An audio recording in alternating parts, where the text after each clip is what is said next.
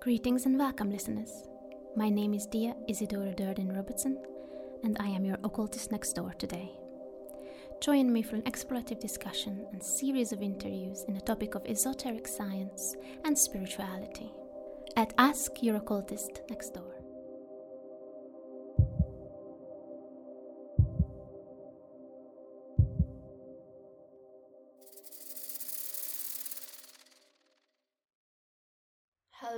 Welcome everyone to season two of Ask Your Occultist Next Door.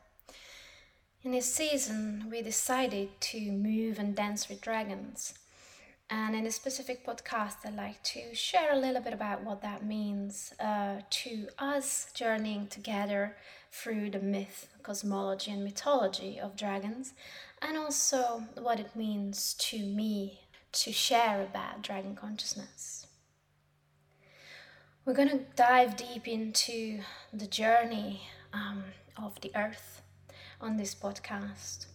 Discover the old earth myth, talk about dragon consciousness. What are dragons? What they are aren't. Elemental forces, myth and mythology, of course, as well. We talk about revolutionary intentions and discover and integrate instant the original formula of creation. We'll dive deep into soul rememberings with individuals interviewed on this podcast as well, and discuss um, vibrational energies, oscillation, the colors of dragons, and how they appear in myth and mythology, the symbolism that these myths offer us um, as a form of education, teaching us to understand the serpentine current consciousness that is within the earth. But to start off, we must start at the beginning. And from our human perspective, this beginning is at the creation of our cosmos, our solar system, and of course our home planet, Earth. One thing I really want you to embrace is the idea that in order to learn something new, we have to forget what we know and understand about that one thing. So I really encourage you to forget anything that you understand and know about dragons just for this half an hour whilst we discuss this topic on this podcast. Forget your images of reptile looking beasts that roam the earth, that breathe fire, and steal maidens and milk. And forget the human relationship between these dragon looking beasts and the heroes of these stories. And visualize the time when the cosmos was created and see and imagine dragons as creational life force. Imagine them birthing star systems and planets. Imagine them being the fire that surrounds the sun.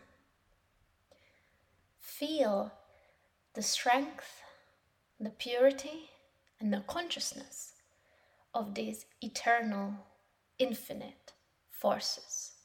Because that's what dragons are in my understanding, and in the understanding I will be sharing with you on this podcast, we are discussing infinite, eternal life forces. There are forces in our universe that are eternal but not infinite. So they siphon energy from other living beings. But that is not what dragon consciousness is. Dragon consciousness is the next thing from Source itself. So naturally, it carries infinite power within itself. And that consciousness manifests in many ways. It can embody a shape of a large beast or being.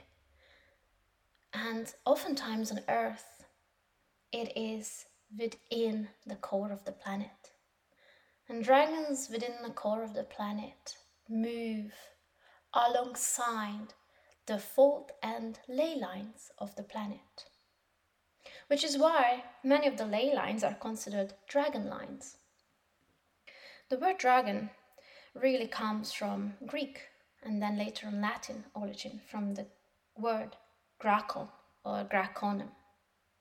and it is an exchangeable word for serpent.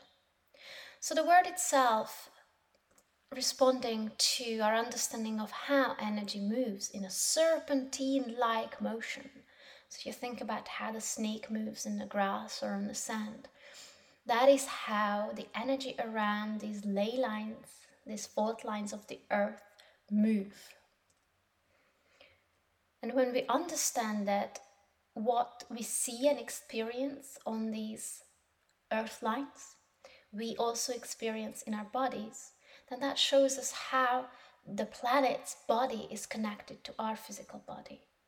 So to dance with dragons is actually to dance harmoniously, to move harmoniously with this serpentine force. Now, in ancient cultures, this was known as the way of the serpent. So, dragon consciousness within itself is the way of the serpent. When this serpentine way chooses to take form, there are many possibilities and manifestations exist. Some you know from myth and stories, and others you may have even seen, and many you never even heard of. In relation to earth myth, the most common dragon form is the elemental form. So in this case, the consciousness of the dragon would take an elemental form like a tornado for an air dragon. The earth elemental would move within the crust of the earth, and the fire dragon would be found around volcanoes. The serpentine energy, as I said, is also connecting to the surface through the ley and fault lines of the earth. So these are specific points, lines, places on the surface of the planet when dragon energy connects and communicates with the living inhabitants of the earth. The planetary kingdom, the creatures of the earth, and us humans too. So, at these fault lines, we often find energy currents moving in a spiral like motion. Some studies show that this energy actually mirrors um, the yin and yang formation. And not surprisingly, it was the Chinese who first started to study these lines and energy points on the earth and named them dragon lines. As the energy moves at these points, it creates a force that is healing, empowering, and positive for those who inhabit these specific locations. So, not surprisingly, in ancient cultures, many of the temples, religious sites, and devotional sites, and sacred wells, mounds were built alongside and on these lines especially in European lands, Bronze Age settlements would be strictly scattered around or on the ley lines. Now, when I say line, don't imagine something straight and mathematical like you see it sometimes on maps, but imagine a dual intermingling energy taking a form of a DNA strand, a DNA helix, moving around and alongside the earth, going under into caves and into um, the waterways, and coming up, reaching high points, mountains, and hills. So, really, the serpentine energy moves in a fourth dimensional way around the Earth geomagnetic field. Now, whilst in European cultures, the dragon energy has somewhat of a fearful, fearsome negative connotation, mostly due to um, those religious institutions that would exploit and live on these dragon lines, but at the same time forbid connection to the fourth and the healing power of dragon energy. But in the Eastern cultures, even today, there's still an understanding of the spiritual significance of the primal force that resides within the nature of dragon power. And in Chinese mythology, only the hero with a pure heart can tame and destroy the dragon. And I want to talk a little bit about taming and destroying because this is a theme you will hear coming up in pretty much every myth and story relating to dragon. Taming the dragon is integrating and internalizing dragon force. So, how I just shared with you about this serpentine energy moving within the landscape, dragon power is capable of doing that in our physical body, just like in Gaia's body. But this is a process. And whilst the energy moves and rises up from the base of the spine into the crown, we go through transformational uh, stages, some of which are challenging. To tame the dragon is to create symbiotic, co-creative relationship with this dragon force moving within us. That which is nothing else but our innate, organic, natural connection to the primal force of nature. Dragon consciousness is not something outside of you that comes in and takes over. That is a definition of possession. Dragon consciousness is innate and present within all of us because it's simply a term for your connection to the organic source of creation. Now, this connection has been severed through um, dissonance, manipulation of vibrational forces around you, manipulations of history and story, and manipulation of even the geomagnetic field of the planet. So, the mission is grand to actually be able to move and dance with dragons and remember and reconnect to this primal force and consciousness within us. And it is really only in Mesopotamian and ancient Greek cultures we find the dragon being destroyed, that which then gets adopted to the European storylines, um, where the dragon is killed. But if you go back in time and see the first stories emerging from heroes that kill dragons, you will see that instead of killing, the story refers to a form of tying down, pinning down, and surrendering to the earth. So, what really happens is sometimes this serpentine dragon force gets out of balance. And then this so called hero comes along to pin the dragon or tie the dragon down back to its original place. It returns the dragon force to the earth. Sometimes that is depicted in the form of a hero pinning down the dragon to the earth with a spear. You can look at this symbol as a method of acupuncture. The dragon power and dragon force with the spears being pinned down, pressed at the right point, so then the energy can enter into the earth once again and begin its natural spiral like flow. Sometimes these misalignments happen not as a fault of the serpentine force or the dragon force, but because we and others from outside of these understandings manipulate and exploit the serpentine energy within the land. Oftentimes, those who do that seek power, and that is given within dragon consciousness that it is immense power. However, this power, due to its nature and connection to the organic source, can only be used in resonance and response to Gaia's wish and will, and to the original creation, the infinite intention of the earth. Anything else that we do with this power will ultimately create dissonance. It will ultimately create a negative response, an out of control experience.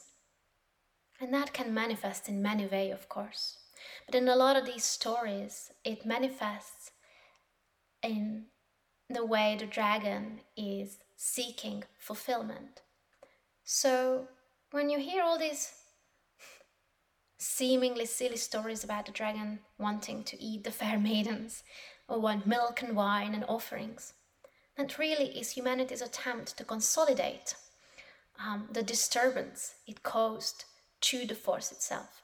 Now, I am not saying that is always humanity's fault, and I'm not saying that humans always cause disturbance in the serpent force, but that has been historically in Earth myth precedent to this. There are also other outside forces, off planet forces, that came to Earth and tricked, manipulated, captured, pulled, and infused this serpentine force of the land with something of their own. When it comes to ley line, we also recognize something called the black stream. And the black stream is a negative polarity energy that instead of healing, sharing, and moving the flow of energy in the earth, it is pulling and draining it. The black stream is a result of manipulation of the serpentine force in the land. So, that is a good example of what I've just mentioned. When an outside force or maybe an off planet group comes in and manipulates, infuses the serpentine energy of the land with a black goo. Dowsers are familiar with the black stream because you can measure and sense the energy of these streams being completely different, depolarized from usual healthy, healing dragon force that's moved in the earth. There are also the understandings of the sleeping dragon within the belly of the earth. And those stories of the sleepers, the magnificent, gigantic dragon beings slumbering in the earth, waiting for the time of their return, refers to certain points in, in and on the planet and in our consciousness simultaneously also, where something suppressive happened. And so the solution from the dragon's perspective was to sleep through, to slumber, to quiet down for a time being, until the opportune moment when awakening can happen again. And I truly believe that this time is actually now. The dragons begin to awaken in the land in the past three or four years, but most certainly since 2018. And their awakening created a stream of information, a flow of energy that's now moving in the earth, which is obviously threatening and scary for some and very liberating for others. So, since then, you might find that actually uh, dragon symbolism, serpent symbolism come to you very naturally. You may dream of dragons, you may um, carry very deep fear very profound excitement uh, for these forces and energies. They may start talking to you, connecting to you, or when you're outside in nature, you recognize certain shapes and formations as dragon beings. And that is how the dragon force communicates to the subconscious of the human mind. And that is the nature of beings who exist in many realms simultaneously, including in that the astral realms. The astral realms communicate to our subconscious and conscious mind through images, observations, and dreams.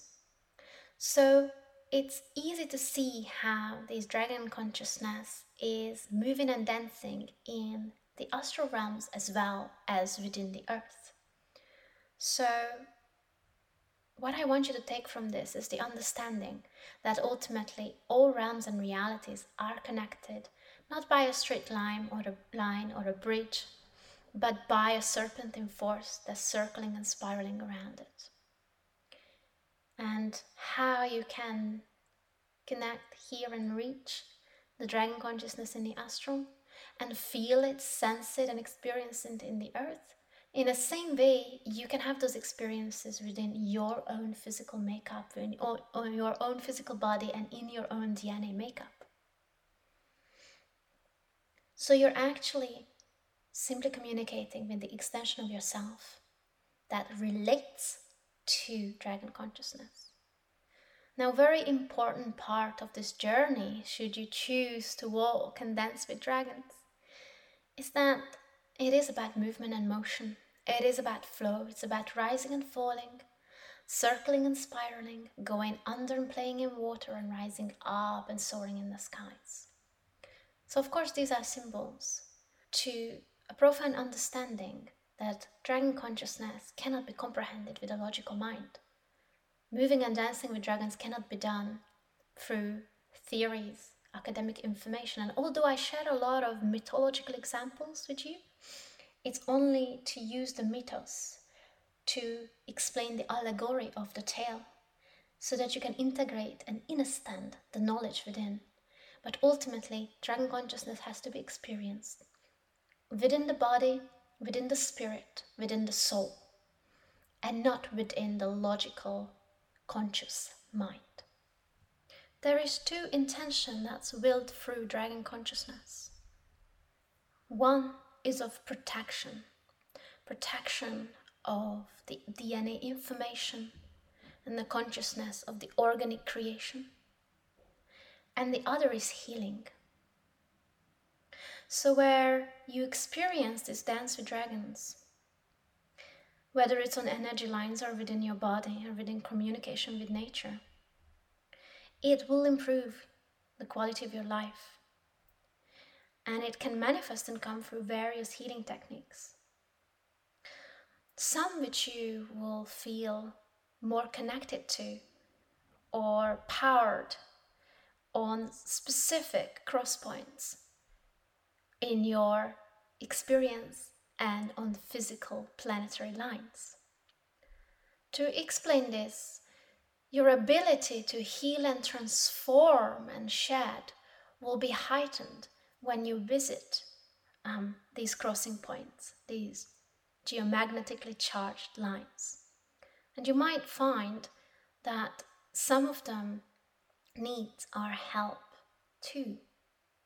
It needs our cooperation in order to clear um, the negative energy that's been put into uh, these places and liberate and transform and remember the original old mechanism that is mapped out within Dragon Consciousness and within these stories.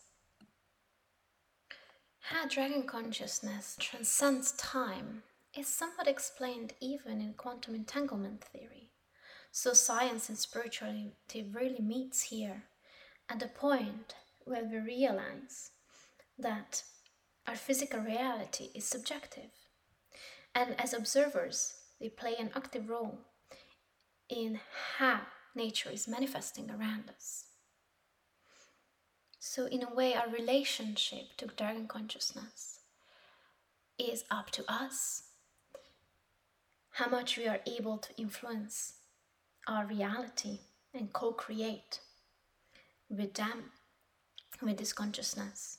And we can also then understand the relationship between the planetary lines, the spine of Albion, our bodies, the body of the earth and the body of man, and the spine of Albion and the DNA codes that are present in the serpentine motion of the earth and in the serpent emotion within our bodies. And we can zoom out then with this understanding and look at how our universe is also moving in a spiral like motion. And see that actually the serpentine consciousness is not limited to Earth. And actually, it's not limited at all. So, when we realize that it's infinity within this consciousness, it gives us an opportunity to move beyond the limitation of time and create something completely profound and new here in and now that has an influence both on the past and the future.